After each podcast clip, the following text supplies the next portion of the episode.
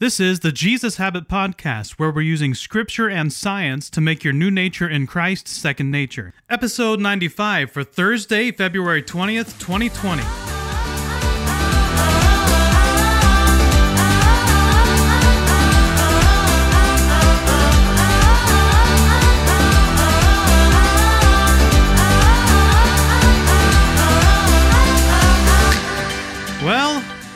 We've been talking about hell all week. That's been fun. I don't know about you, but for me, there's nothing more rousing than a good discussion about eternal punishment. Nothing sets the mind at ease as we start off our day like thinking about torment and the absolute absence of all things good. With that in mind, I want to start working back to where we began the week with God's goodness. The Bible Project just released a video on Tuesday called The Tree of Life. It's a really astounding video. The graphics on it are absolutely stunning, and my wife's cousin actually did some of the animation for it. But in the article about the video, they shared this narration Will humans continue to live with God, allowing Him to define and teach them what is good and bad, or will they take the fruit and the power to define good and bad for themselves outside of God's wisdom? It's really fitting that this video would be released right now in the midst of this discussion.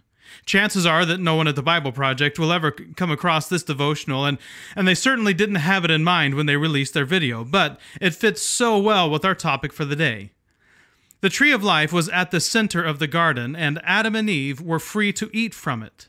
As they pointed out in the video, Adam and Eve were permitted to eat from any tree in the garden except the tree of the knowledge of good and evil. That means they could freely eat from the tree of life.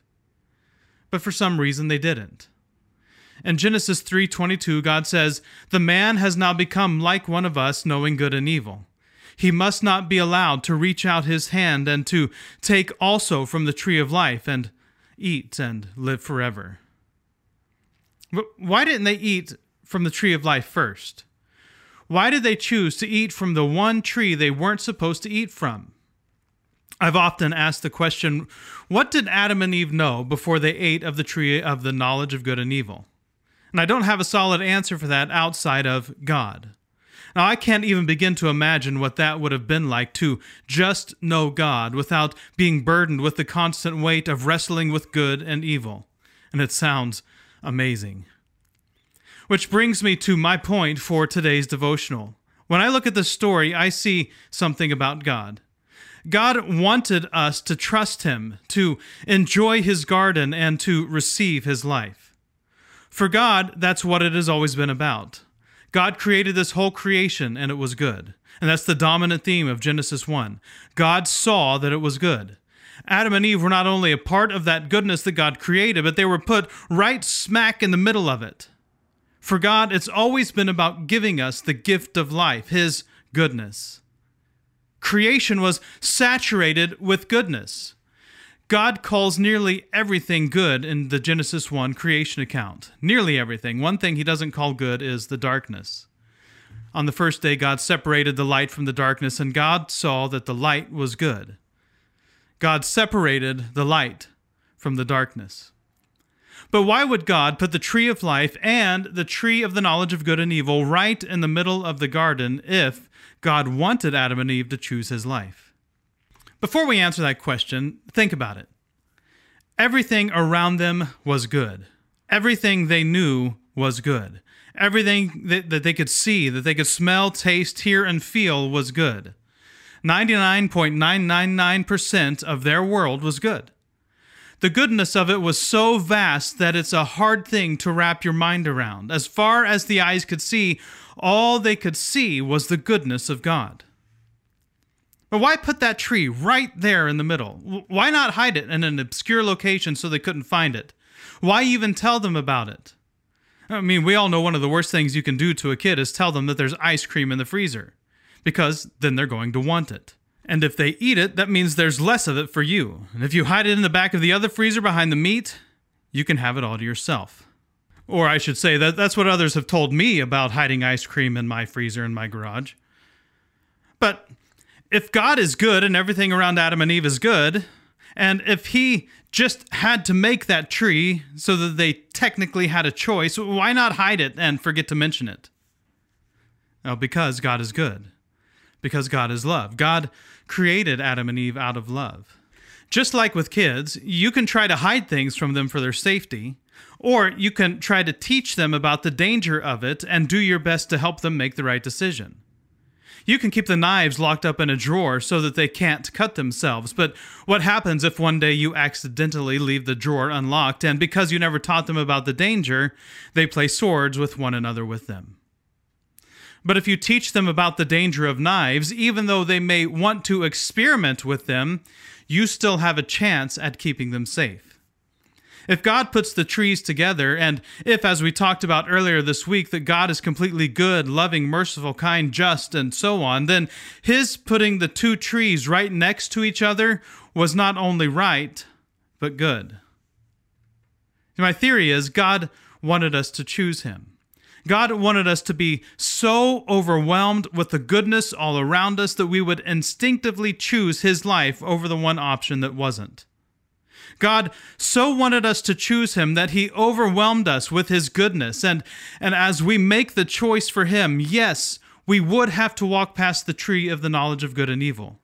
We would have to walk past the only other option. But perhaps the intent wasn't as much that we would be reminded of what we are missing out by choosing God. Instead, maybe it was to be a reminder of how little stands to be gained by not choosing Him. Just like choosing to surrender our lives to Jesus today is the only way to the Father, and as much as we would hope that there would be a thousand and one ways, the gracious generosity of God is to provide a way back to Him. This creates an interesting contrast in our rebellion against God. See, there were thousands, if not millions, of reasons to choose God in the beginning. Everywhere Adam and Eve looked, they saw the evidence of God. Having walked with God and known Him from the beginning, they were firsthand eyewitnesses to what God had done for them, how God had given them so much. In a sense, there were thousands of ways to the one God. In a sense, they could look at all the good God had done, and it would all point them to their Maker. And just as now there is only one way back to the Father because of our rebellion, in the beginning there was only one way away from God. In the garden, all roads but one led to God, and the one road led to rebellion, separation, and the curse. And we chose to rebel against God. We chose to go our own way. We chose the one way away from God. Since the time we chose to be our own judges, a lot of harm and evil has entered the world. Massive amounts of devastation, murder, and injustices varying to the nth degree have taken place because we chose to ignore all the goodness of God so we could be our own. But even today, God's goodness still far outweighs the evil so prevalent around us. Because we think we are the best judge of what good and evil are, we don't see it that way, especially today we see and dwell on the evil, at least in part because we define evil as anything that doesn't make us as individuals happy.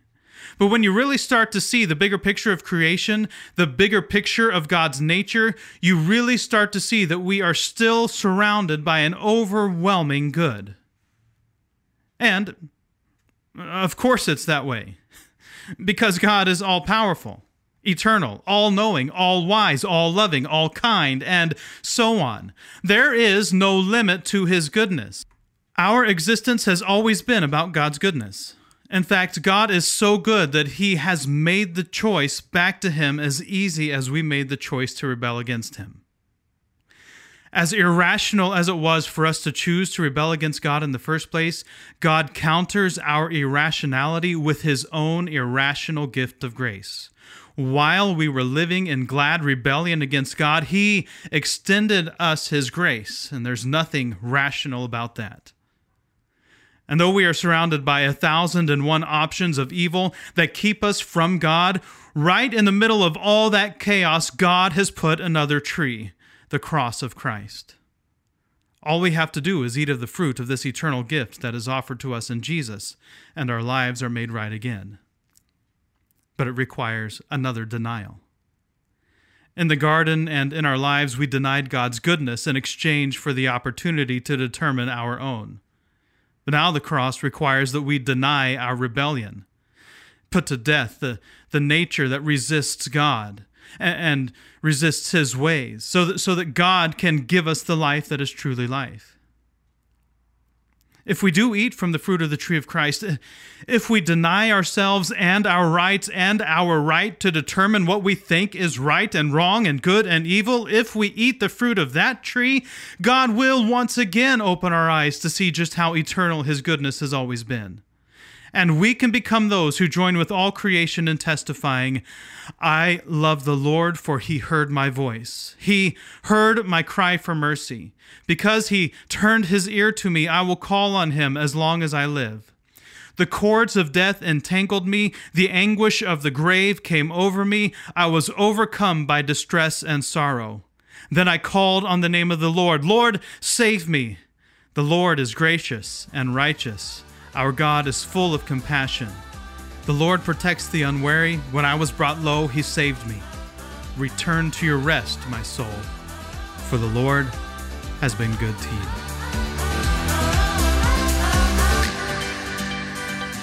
www.thejesushabit.com